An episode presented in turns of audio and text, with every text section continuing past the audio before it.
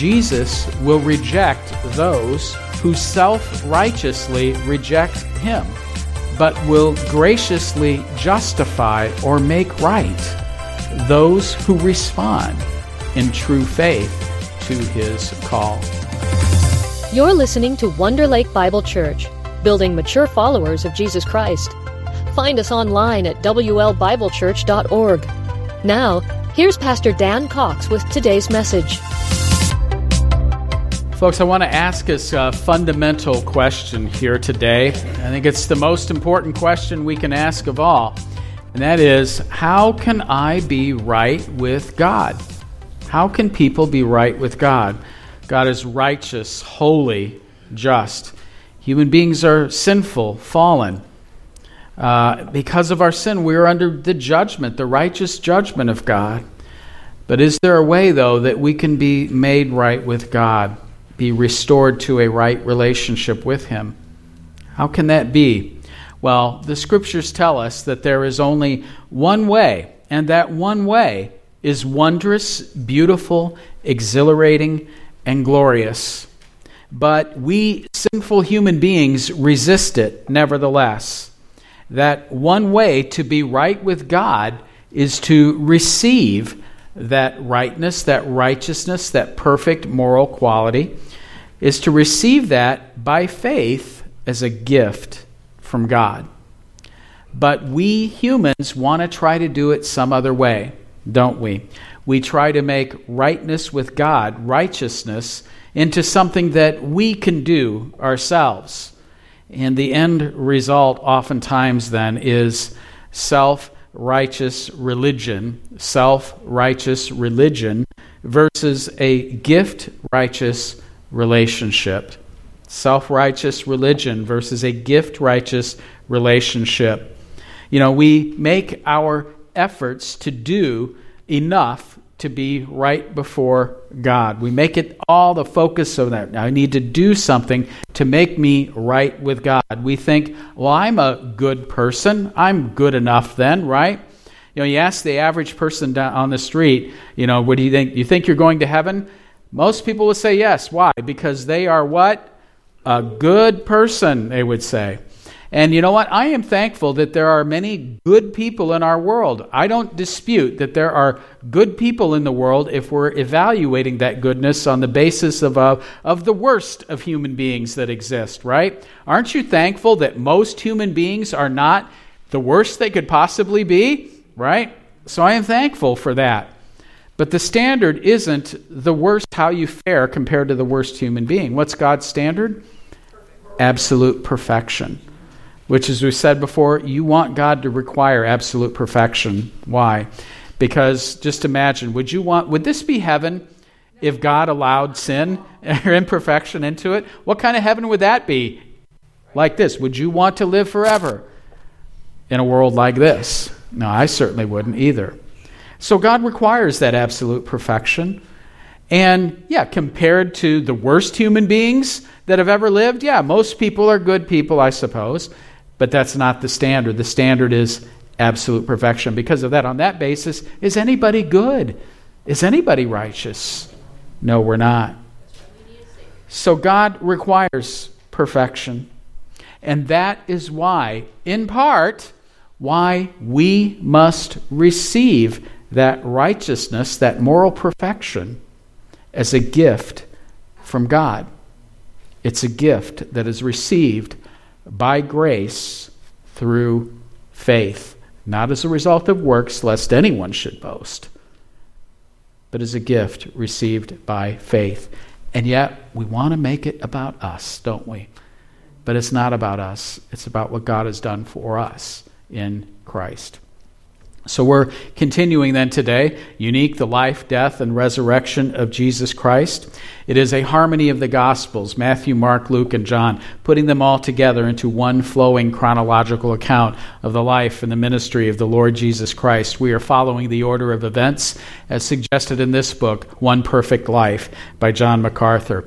Moving on today in that, we are going to speak of self righteous rejection and gracious justification. You're going to get some fancy theological words here uh, for us today. We're going to look at that. But self righteous rejection and gracious justification.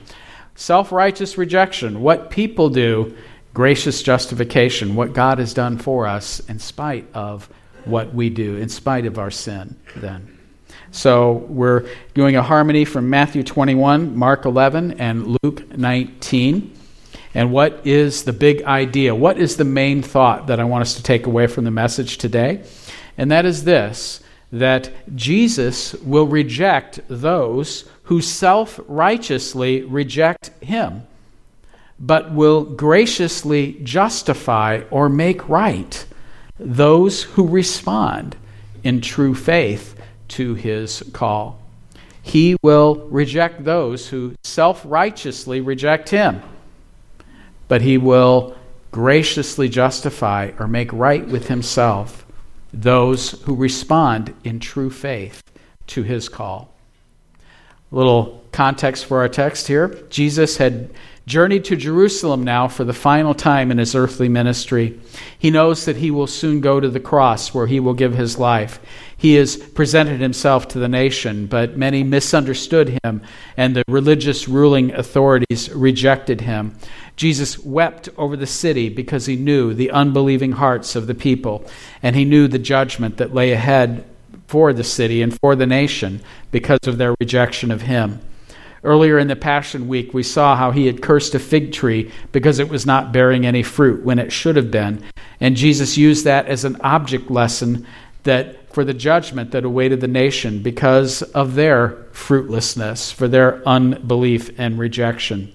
But even then, as uh, many rejected him, there were some then who did receive him, who did believe him.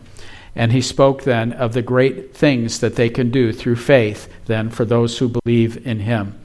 But even as some then did believe in Jesus, many, including the religious leaders of the nation, rejected him. And Jesus calls them out for their self righteousness, for their self righteous hypocrisy. And unsurprisingly, they didn't like that, and they sought to kill that. Who here likes it when you have somebody point out your your sin, where you're wrong, where you're just flat wrong? People don't like that, right? And these self righteous religious leaders, they didn't like that either, and they sought to kill him then. So let's look then at our first text here in Matthew 21, Mark 11, Luke 19. It says, And he was teaching daily in the temple. But the chief priests, the scribes, and the leaders of the people sought to destroy him and were unable to do anything, for all the people were very attentive to him. Now, it happened on one of those days that they came again to Jerusalem, and he came into the temple. He taught the people in the temple and preached the gospel. And as he was walking in the temple, the chief priests, the scribes, and the elders of the people confronted him as he was teaching. And they said to him, Tell us, by what authority are you doing these things? And who gave you this authority to do these things? But Jesus answered and said to them, I will also ask you one question which if you tell me, I likewise will tell you by what authority I do these things. The baptism of John, where was it from? From heaven or from men? Answer me. And they reasoned among themselves, saying, If we say from heaven, he will say to us, Why then did you not believe him? But if we say from men, we fear the multitude, for all the people will stone us, for they are persuaded that John was a prophet indeed. So they answered and said to Jesus, We do not know. And Jesus answered and said to them, Neither will I tell you by what authority I do these things. What do you think? A man had two sons, and he came to the first and said, Son, go work today in my vineyard. He answered and said, I will not. But afterward he regretted it and went. Then he came to the second and said likewise. And he answered and said, I go, sir. But he did not go. Which of the two did the will of his father? And they said to him, The first. And Jesus said to him, Assuredly, I say to you, that tax collectors and harlots enter the kingdom of God before you. For John came to you in the way of righteousness, and you did not believe him. But tax collectors and harlots believed him. And when you saw it, you did not afterward relent and believe him. Here we see hypocritical rejection, hypocritical rejection on the part of the religious leaders and rulers of the nation. Jesus returned to the temple courts that he had just recently cleansed and claimed for his Father. And in this court here, he confronted various religious groups in the nation. And the debate began as the chief priests and the elders asked Jesus, By what authority are you doing these things? Who gave you this authority? What do they mean by these things? Well, they probably meant this triumphal entry into the city, his reception of praise from the people, his clearing, cleansing of the temple, his healing of the blind and the lame, and his teaching. Jesus, who do you think you are? Coming in here like that, doing all these things, by what authority? You know, you didn't go to any of our, you don't have an official uh, seminary degree here. You didn't go to our approved places. You're not one of our, you know, not one of our students. No, we don't know. How, who do you think you are doing this? By what authority do you do these things? See, the leaders understood that Jesus was claiming authority as the Messiah. And they want to know, well, where did you get this authority? Who do you think you are to claim to be this Messiah, to be doing these things? He certainly didn't receive it from them, and after all, they're the experts, right? Well, in response to the, to the religious leader's question, Jesus had a little question of his own, promising that if they answered his question first, then he would answer theirs. And so Jesus said, You ever heard that expression, turnabout is fair play? See, Jesus, all through his earthly ministry, and in fact, we're going to see it coming up uh, soon here again in, in upcoming weeks here. These religious rulers, leaders, they were constantly trying to trap Jesus in his words, right? They're trying to set up a, a question, give him a question like, okay, however he answers this, he's going to have a problem here, right? So they're trying to constantly trap him in his words, put him in a no win situation. And so now we see Jesus. Jesus, of course, knows this. He knows what they're up to. And so he does a little turnabout here and he says, uh, I'll tell you what. You know, I'll, I'll answer your question, but first I got a little question. And what does he do? He turns it about on them and says, I'm going to ask you a question. And he puts them in a situation like, oh boy, no matter what we say. See, now when they would try to trap Jesus, he always, did, did they ever successfully trap him? No, he didn't. He always, there was a way in his, in his divine wisdom that he, he addressed it without getting trapped. Now, here then, they're not smart enough or wise enough to do that. And so they just simply say, come up with that. Well, we don't know. They knew what they believed or what they thought, but they were afraid to say it. So he says, uh, well, what is this? What, what is this question?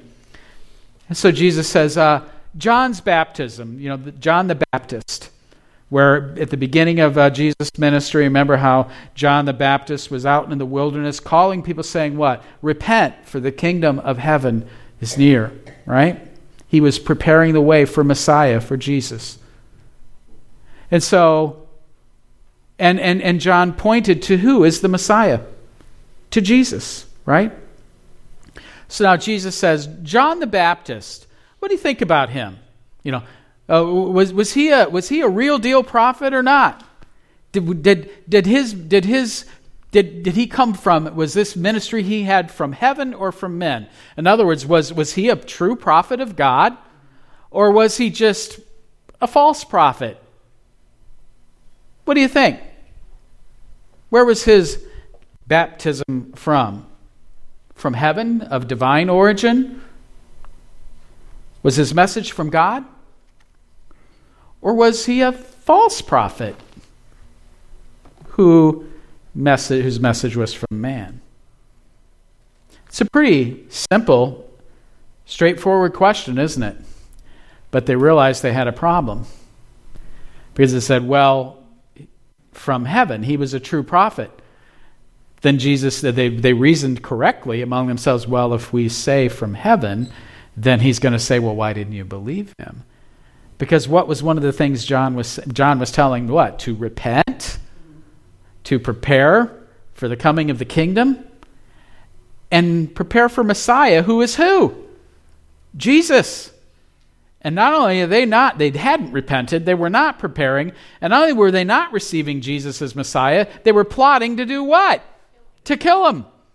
So, oh yeah, John, yeah, he's, oh yes, he was a true prophet from heaven. Really? So now you're going to kill the Messiah? John was pointing to? Oh, that's, well, we can't do that. So, so we can't say it's from heaven, from God. So, well, we'll say, well, then from man, he was a false prophet. Well, that would get him in trouble. Why? Get him in trouble with the crowd because they knew the people received John as a prophet. And they would say to call John the Baptist a false prophet, well, the people would want to stone them then. So they realized they had a problem.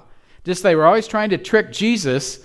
Well, now he had put them in a spot. And they didn't have a way out of it other than to simply say, then what? We don't know. Well, I think they, they knew what they thought, but they didn't dare say it, right? So Jesus says, Okay, you don't know? Well, then I don't have to tell you either. I'm not going to answer your question then either. But then he goes on to tell the first of several parables the parable of the two sons to go to work in the vineyard. A man owns a vineyard. And by the way, the, a vineyard was one of the pictures in the Old Testament scriptures for the nation, for God's people. It was God's vineyard. Because a vineyard is supposed to be producing grapes, fruit, right?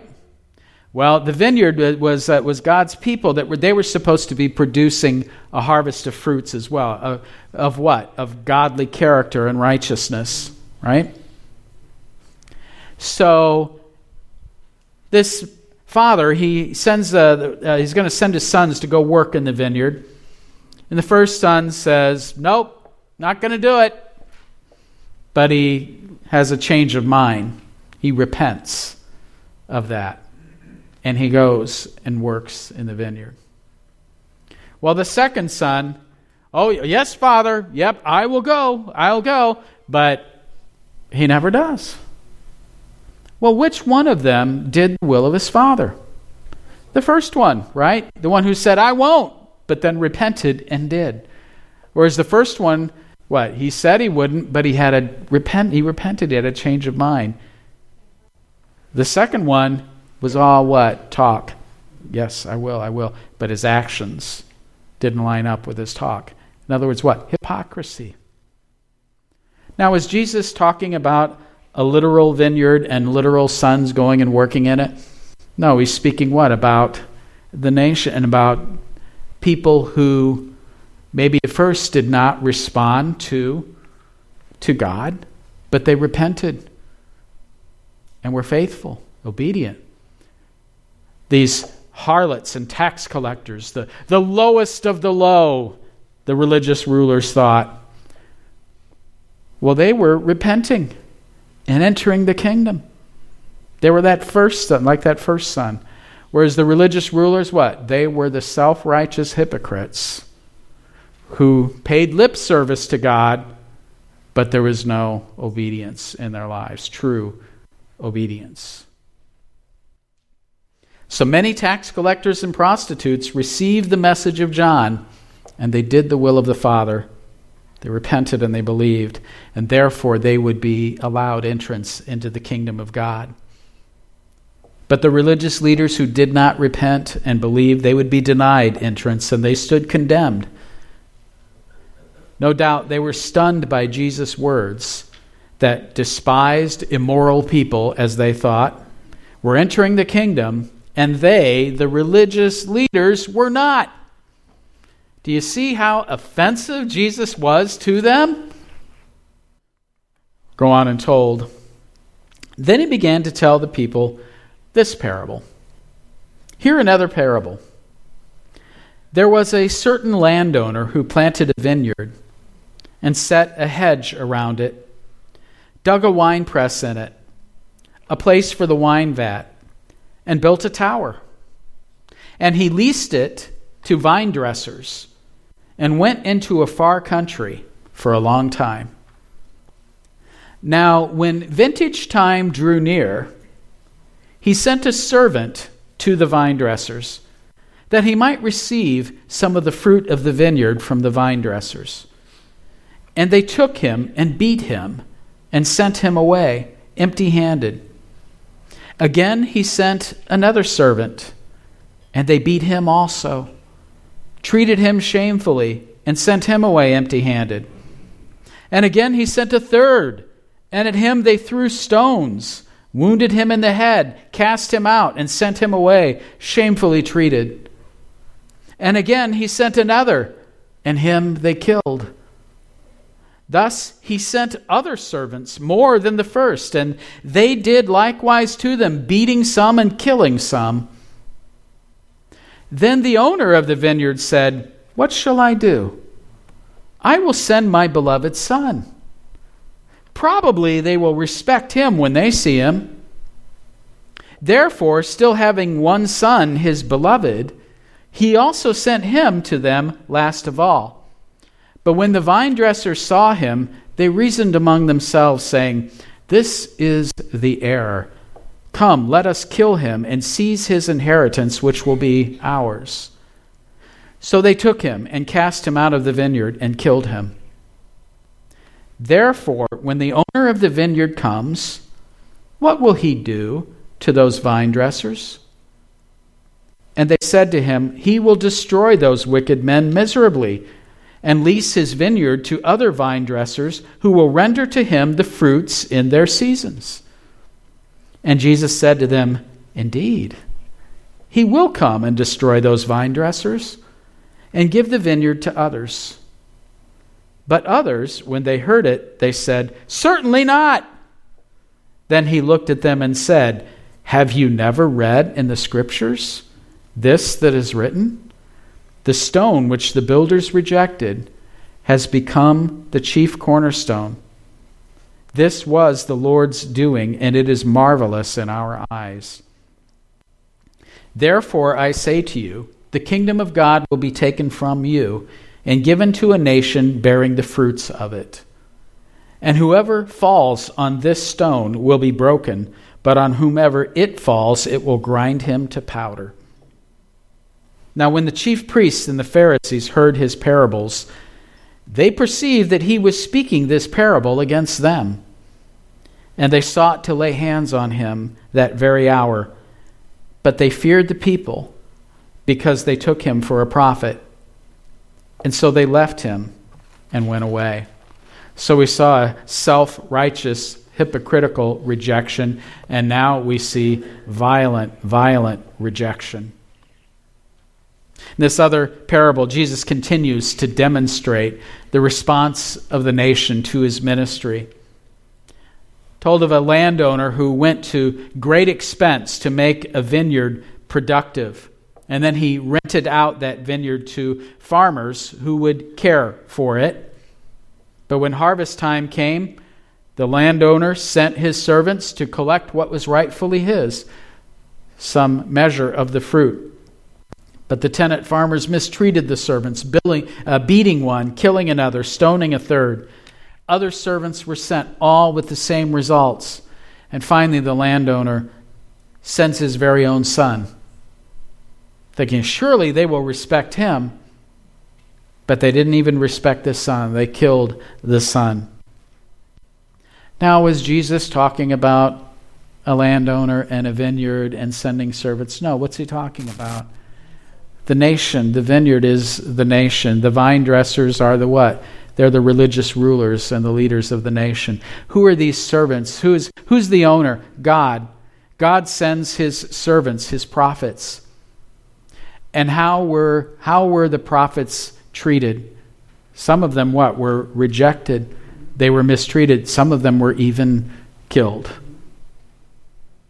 So then, God sends then his beloved Son, Jesus, right? Surely they'll listen to him, right? Now, God knew they would not, right? But they don't listen even to the Son. They're plotting to kill the Son. And they realized he was talking about them. And now they're even more angry with him.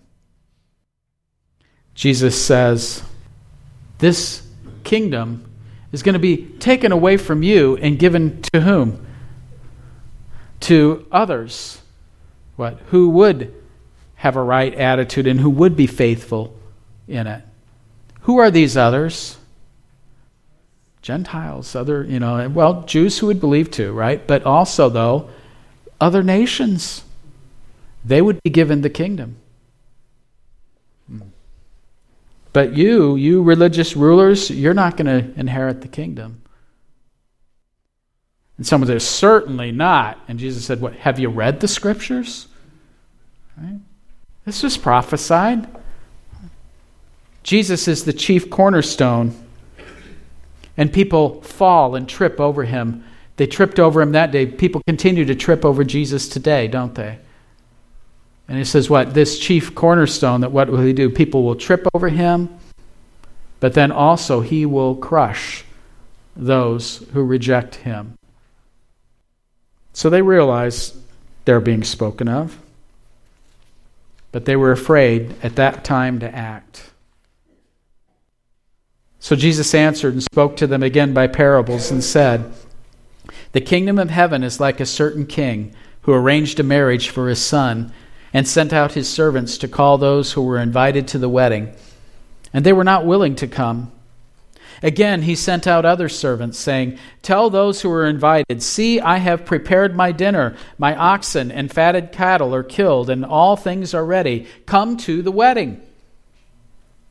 But they made light of it and went their ways, one to his own farm, another to his business, and the rest seized his servants, treated them spitefully, and killed them. But when the king heard about it, he was furious, and he sent out his armies, destroyed those murderers, and burned up their city. Hypocritical rejection, violent rejection, and now divine rejection. Divine judgment, God's judgment. So here we have the figure of a wedding banquet, where again, the coming of the kingdom here. And people are being invited to come and rejoice at this great banquet. But instead of doing so, what? They made light of it and they rejected the king's servants and they did not take up that offer. In fact, they killed the servants. And so the king sent his army and destroyed them and burned their city. Now, Jesus had in mind the effects of the rejection, of the nation's rejection of him. God had made plans for his son's kingdom, his millennial reign. The invitation had been extended. But the preaching of John the Baptist, of Jesus, and the disciples had largely been ignored. And the nation would even kill those extending the offer.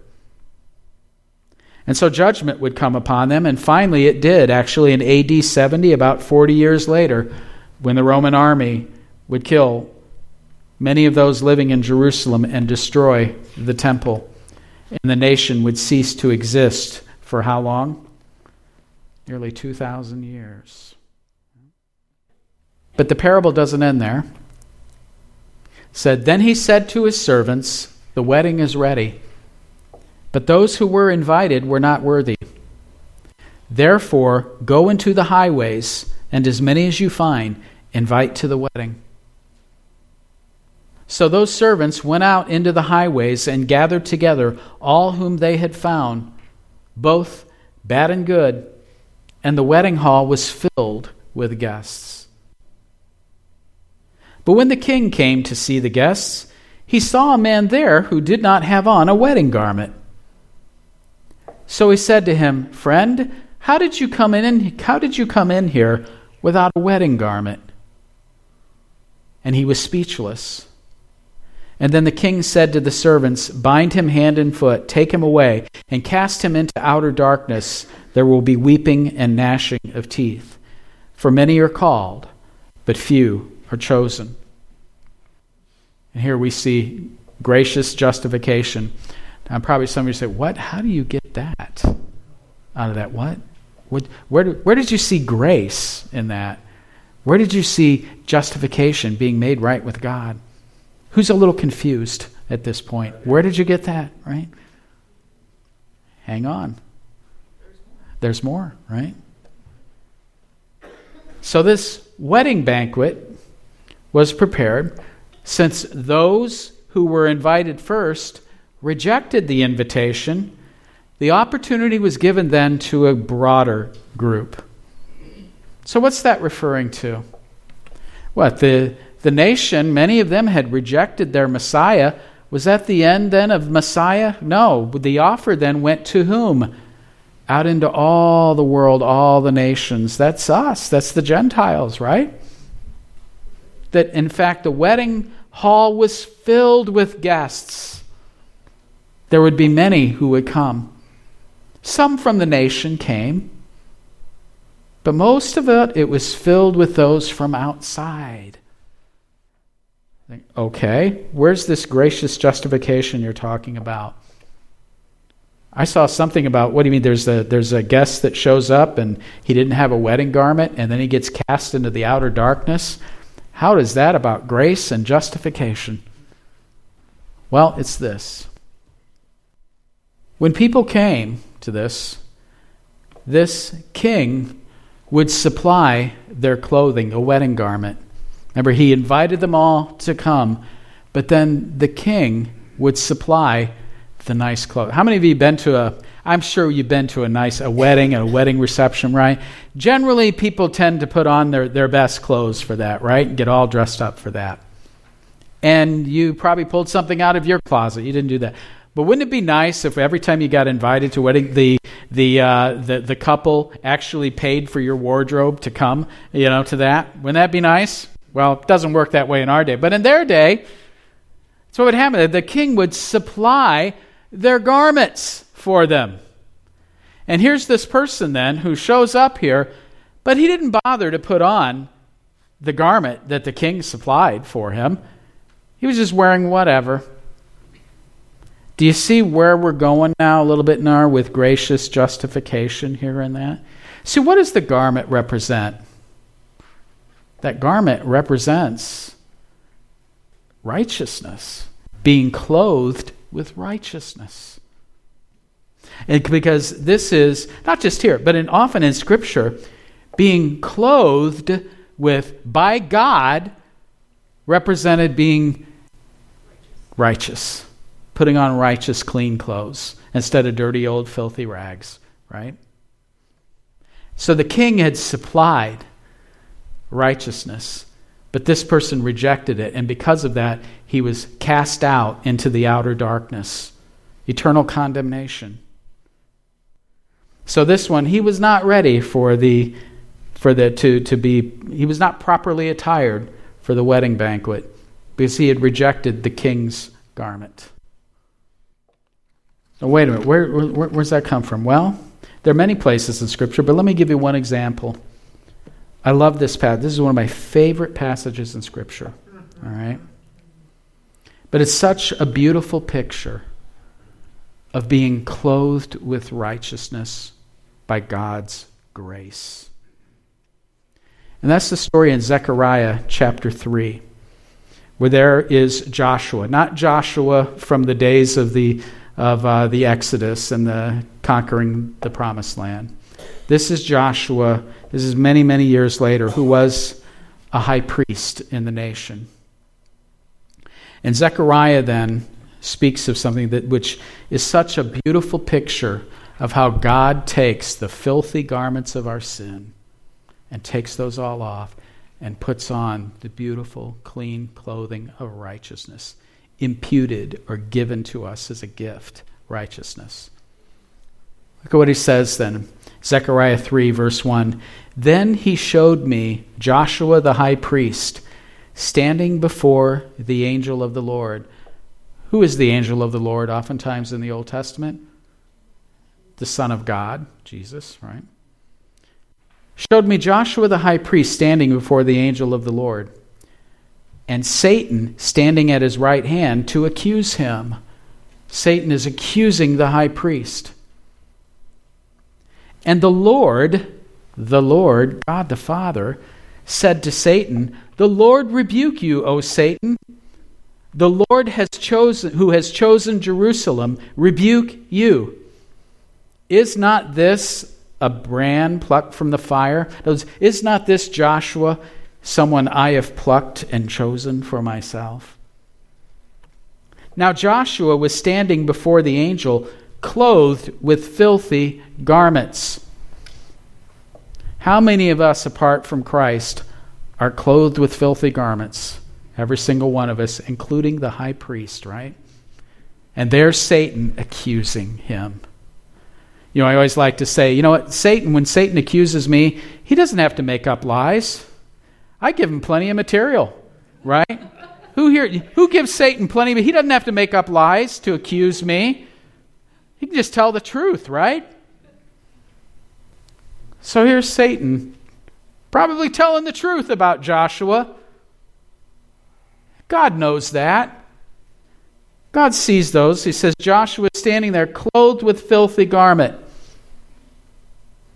And the angel said to those who were standing before him, Remove the filthy garments from him.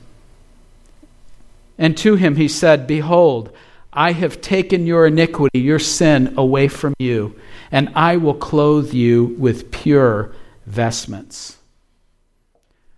So he takes away Joshua's sin and he gives him purity, righteousness by his grace as a gift. And I said, Let them put a clean turban on his head. So they put a clean turban on his head and clothed him with garments. And the angel of the Lord was standing by. Isn't that a wonderful passage?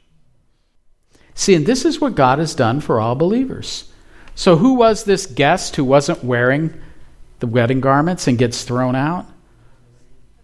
An unbeliever who hadn't received that, rejected that.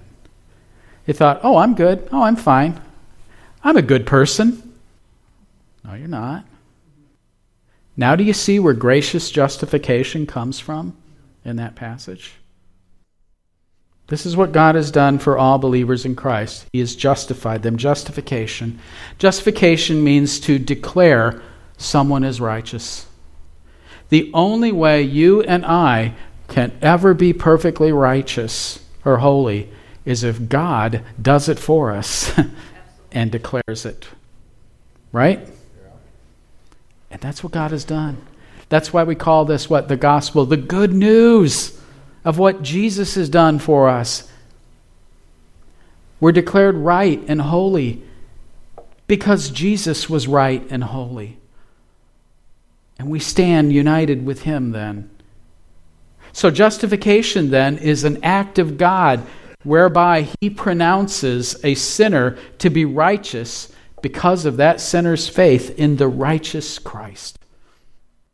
One theologian says this The root idea in justification is the declaration of God, the righteous judge, that the person who believes in Christ sinful though he or she may be, is righteous, is viewed as being righteous, because in Christ, that person has come into a righteous relationship with God. Justification then comes apart from the law. We can't earn it. We can't, oh, we can't do it through rule keeping or our own good works. It's made possible then by the sacrificial death of Christ it's based solely on his perfect life, death, and resurrection. Justification, then, is a free and gracious gift of God bestowed on those who receive it by faith.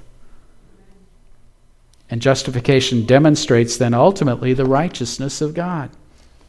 One theologian summarizes the blessings of justification as follows the remission of the penalty of sin, which was death, the restoration to God's favor, which had been lost due to our sin. It's the imputation or the gift of righteousness given to us.